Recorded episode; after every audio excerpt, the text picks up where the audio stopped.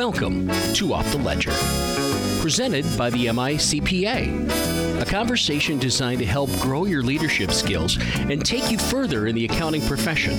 Our topic today is diversity in the accounting profession. I'm Joe Colosi, and our guest is Alan Young. Alan is the managing partner at Alan C. Young and Associates. He served as the chair of the MICPA board of directors, as well as serving as a member of our DEI task force and the legislative advisory committee. Additionally, he was in an a cappella group in college called Little Al and the Ultimate Inn. Welcome, Alan Young. Hi, Alan. Hey, how are you, Joe? Doing great. Thank you so much for making time today. Uh, as I did say already, our topic today is diversity in the accounting profession. So I'm hoping uh, you can talk about the role minority owned firms in the Detroit area have played in advancing accounting and just accounting as a whole. Sure. And, and, one little clarification about that little Al and the Ultimate Inn. I mean, yeah. the guys I was with were six four. It was two of them. So I think a lot of us would be little something compared to them. But by all means, yes. Be that as it may, we let the record show that you are by no means little currently. Yeah, not that little, but you know, 40 years and 40 pounds ago, you know, who knows what I looked like. but um, you know, I, I th- that's a very important uh, topic that you brought up because uh, in the early days, especially when they had the big eight, the big six, or whatever, you had a lot of people competing for those spots who, and I remember at Michigan State, you could even have a grade point average higher than a four point. And so the big, the, the big firms, the, the, they were all going after the four point students and three eights. But what happened was there was a lot of very, very good students who didn't have the the maturity at that point in time or whatever you want to say or the background to help them you know parents or whatever. So they may get like a 3.2 3.1 uh, 2.9 and so a lot of these students were minority not just black but they were hispanic or whatever. So the question becomes if you can't go with the big eight, or you can't go with the big six, or you can't go with the big four, but you do love the the work that accountants and public accountants do. Where do you go? Well, fortunately for a lot of minority students, you had the uh, the minority firms, and those are people generally who what had like like I had worked with a big firm. I was with Deloitte okay. uh, at the time, and I broke off, started a firm, and we have hardly we have over the years we have hired hundreds of people who have probably not would have probably would have not been approved for employment for the bigger firms, but they came here and we had a commitment to our community to develop them and to say it's okay that you only got three, two, but you're as good as they are. And we are going to help you to develop your craft. And then a lot of them, they did just that. I mean, they really excelled. You know, they had something to prove too. Sure. So they so they excelled in their their craft, and they went on from here, from our firm, uh, to be uh, CFOs, uh, cities, uh, companies, the like. So had they not been able to get that opportunity from a firm that was sensitive to their background, sensitive to the, the learning challenges that they had when they were competing, then they you might have lost a whole generation of in particular in particular minority uh, accountants who with a little opportunity a little bit of training uh, and a lot of desire because they all had that could go on to do you know big great things within the profession. So these are by no means bad CPAs. These are just people that weren't uh, the cream of the crop uh, academically. They were still very good exactly accountants, right? Exactly. And the, the interesting thing is, is that the CPA exam is one of the most difficult exams you can take. And many of them who were not accepted at the bigger or the regional firms ultimately got their CPA. So the potential was always there. They needed right. an outlet or an avenue to to show their wares. And I think that's what the minority firms offered for them that, you know, nobody else would would do. So is that something was that was that the plan on your part from the beginning or was that something that kind of you stumbled into out of necessity or or not even necessity or opportunity I guess might be a better word.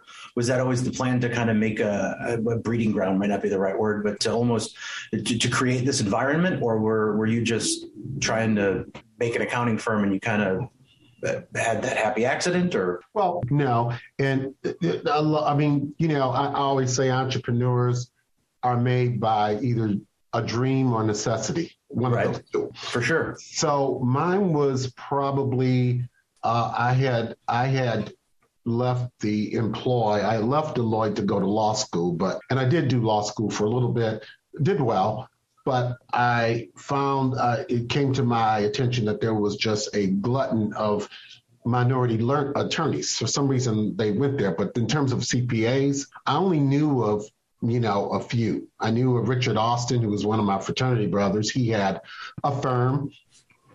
And then uh, I got to meet some people in what you call NABA, which is an association of minority accountants. And it just kind of blossomed from there. Uh, when I left Deloitte, some of those people at Deloitte, I didn't take anybody with me, but some of those people from Deloitte found me anyway, especially the ones that I did taxes for. And it kind of built momentum. I really wasn't sure where I was going to go next, but that just started building momentum. Uh, my fraternity brothers all started coming. Hey, why don't you why don't you do this for a while? Help me out. And so, you know, pretty soon it's gotten to this point. So then the question becomes, well, this is getting bigger than what one person can do, who's also going to uh, night school. I was going to, to, to Walsh and I got an advanced degree there. It was getting a little too big. And then you looked at your pool. Well, who is, who can help with this? And the, one of the things that I pride myself on is we won an award out of 60 companies for Diversity Company of the Year. It was Corp Magazine. And one of the reasons why we won, I didn't know we were going to win, but uh, I knew we were going to be one of the 60, but I was about to leave and they told me to stay. They told everybody at my table to stay because you might want to hear the end. and I didn't even know they had a, I didn't even know they were awarding, you know, a diversity company of the year, but they did.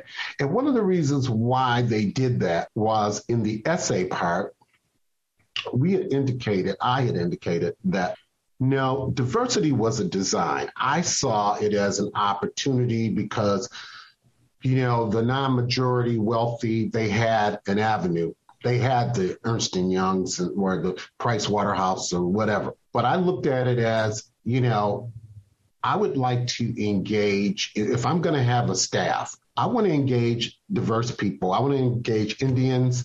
I want to engage Black people. I want to engage whites too. I mean, it, sure. it goes across the board. But my strategy was to be able to hire all of them and then go to their communities to look for clients right? So yeah that kind of works both ways. You're not just helping them but they're helping you kind of hit markets that you might not have access to. And, and i knew a lot of them were having the same old issue. I just missed i didn't get my offer letter from you know arthur arthur young or whatever all of them are. So we just decided, so I just decided that I'm going to have to build a force. I want a diverse force and these people are probably coming a little damaged ego wise. So what we have to do is I've got to do, develop a pattern or a, a, a route for them to, you know, kind of develop their skills, get their confidence back. And I figured I'd have a great workforce after that. And what has happened is that has, for the most part, worked. I mean, you have some people that are only going to be here two and a half years. They know it. You know, right. they you know they just don't tell you, but you know it too. but a lot of the people, the average the average uh, staff person I'm here that is here is like 25 years. Oh wow! And they could and they're CPAs. They could do other things and they could get paid a lot more. But I think that they all kind of bought into this. They like diversity.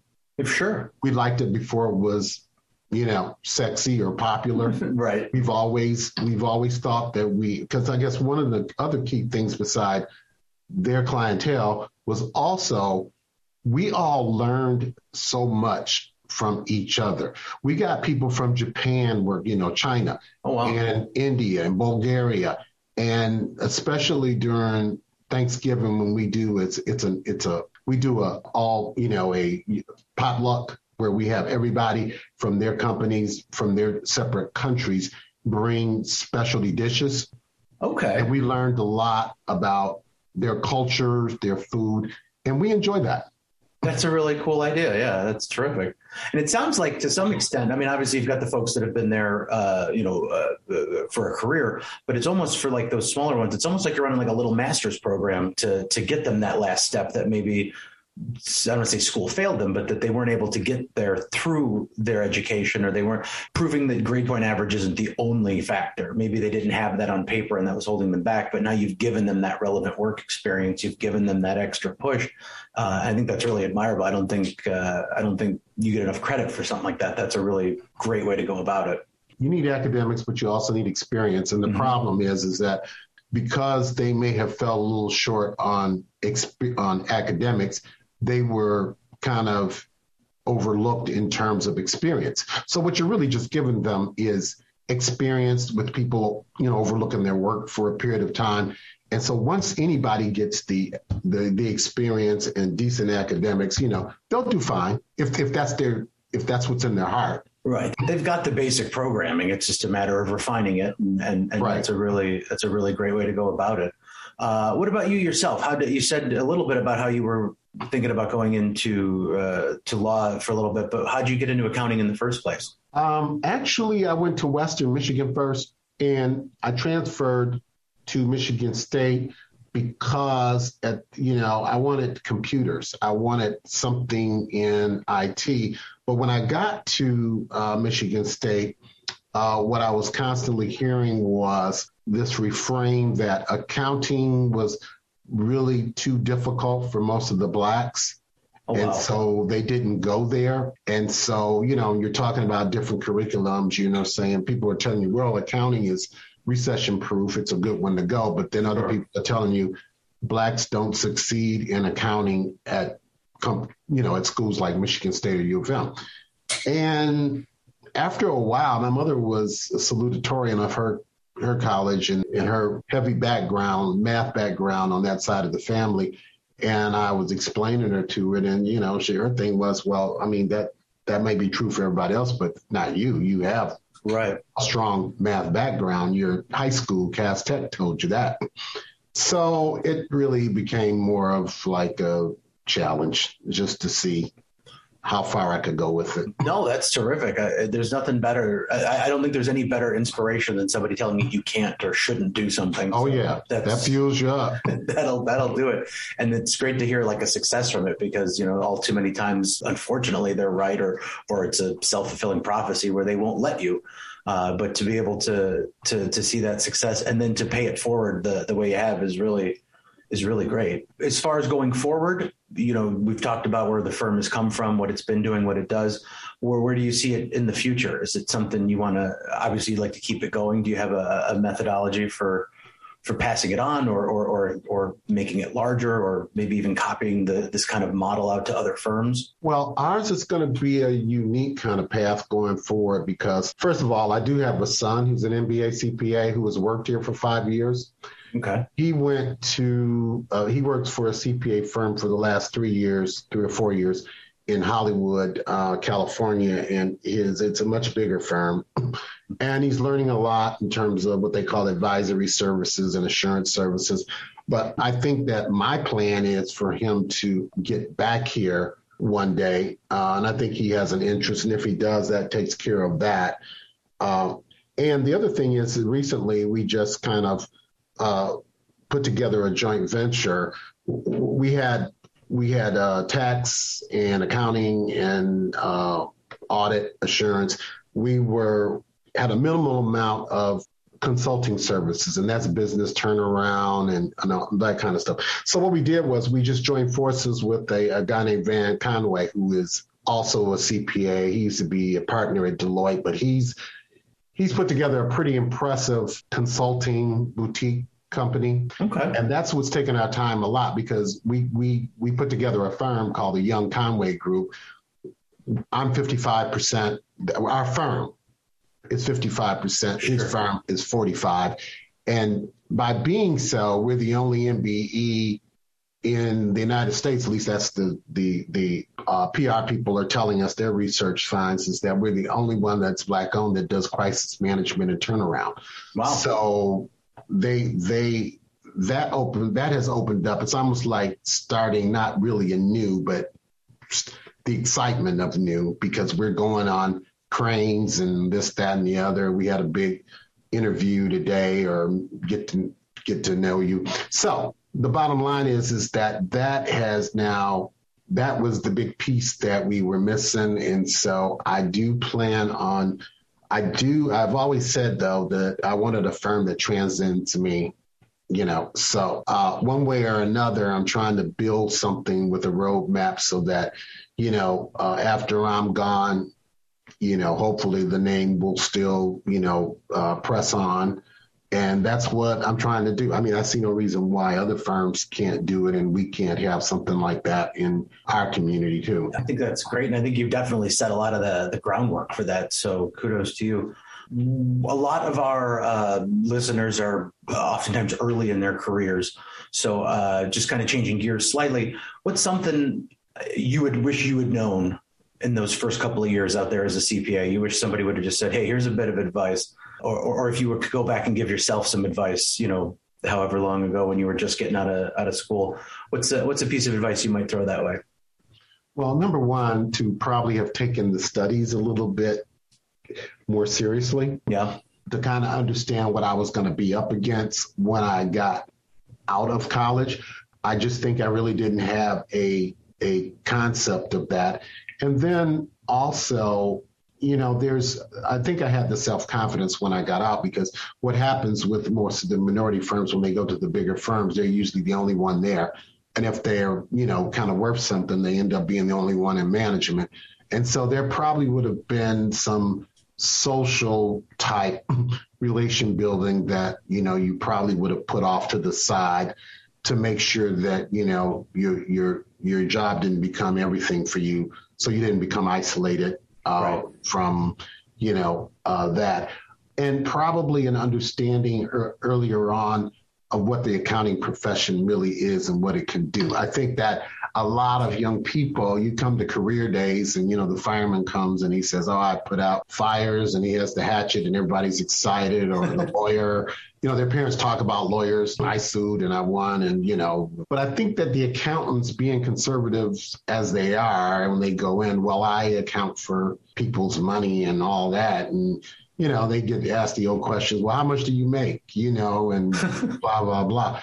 But we just, I just think that there needs to be a, actually, accounting is a highly, it's, it's a highly respected profession. As a matter of fact, when I was in my CPA, I, I remember a study that came and said the most trusted professions and physicians were probably the highest or whatever, but accountants are right up there in the top five. They, I oh, mean, sure. lawyers were way behind.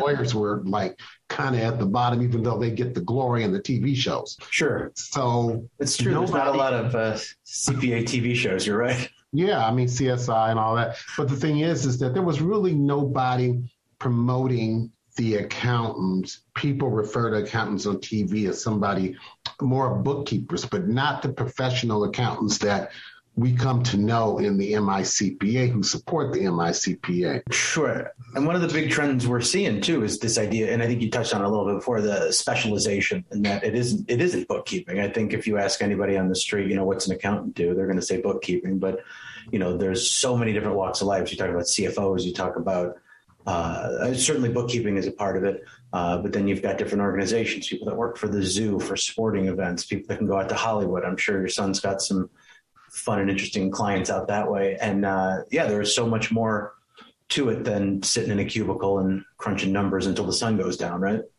Well, exactly. And, you know, and that's one of the, you know, it's interesting you said that because one of the things you just said was the opportunities. And I think that that's something that doesn't get enough play a lot of the CEOs, one of the things that I told a group that I was with one time speaking was the fact that if you look at a lot of the CEOs of the big Fortune 500 companies, at, finance is the backbone to all businesses. So if you look at the CEOs for the big uh, Fortune 500 companies, you'll find that a lot of them were in their previous life uh, CPAs. Yeah.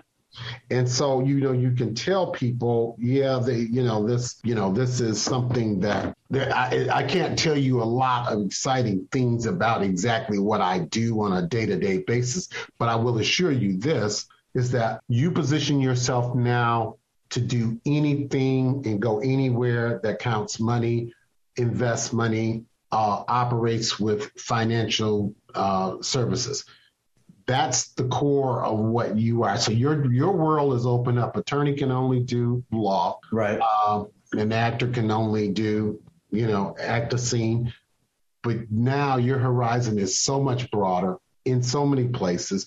Nonprofit, for profit, big corporation, public. I mean the the options for accountants is just you know yeah. endless. Now, one thing it sounds like it's missing though is that hatchet because that's a big draw when you when you're there at career day. So uh, mm-hmm. you don't get that, but I think it's a fair trade to, to lose the hatchet in exchange for being able to work just about anywhere that conducts business. Alan, that's gonna that's gonna wrap it up for us today. I really sure. appreciate it. Uh, that's that's all for this off the ledger. I'm I'm Joe Colosi. Our guest was Alan Young. Alan, thank you so much for being here, and uh, we'll talk to you soon again. All right. All right. It was my pleasure, Joe. Thank you.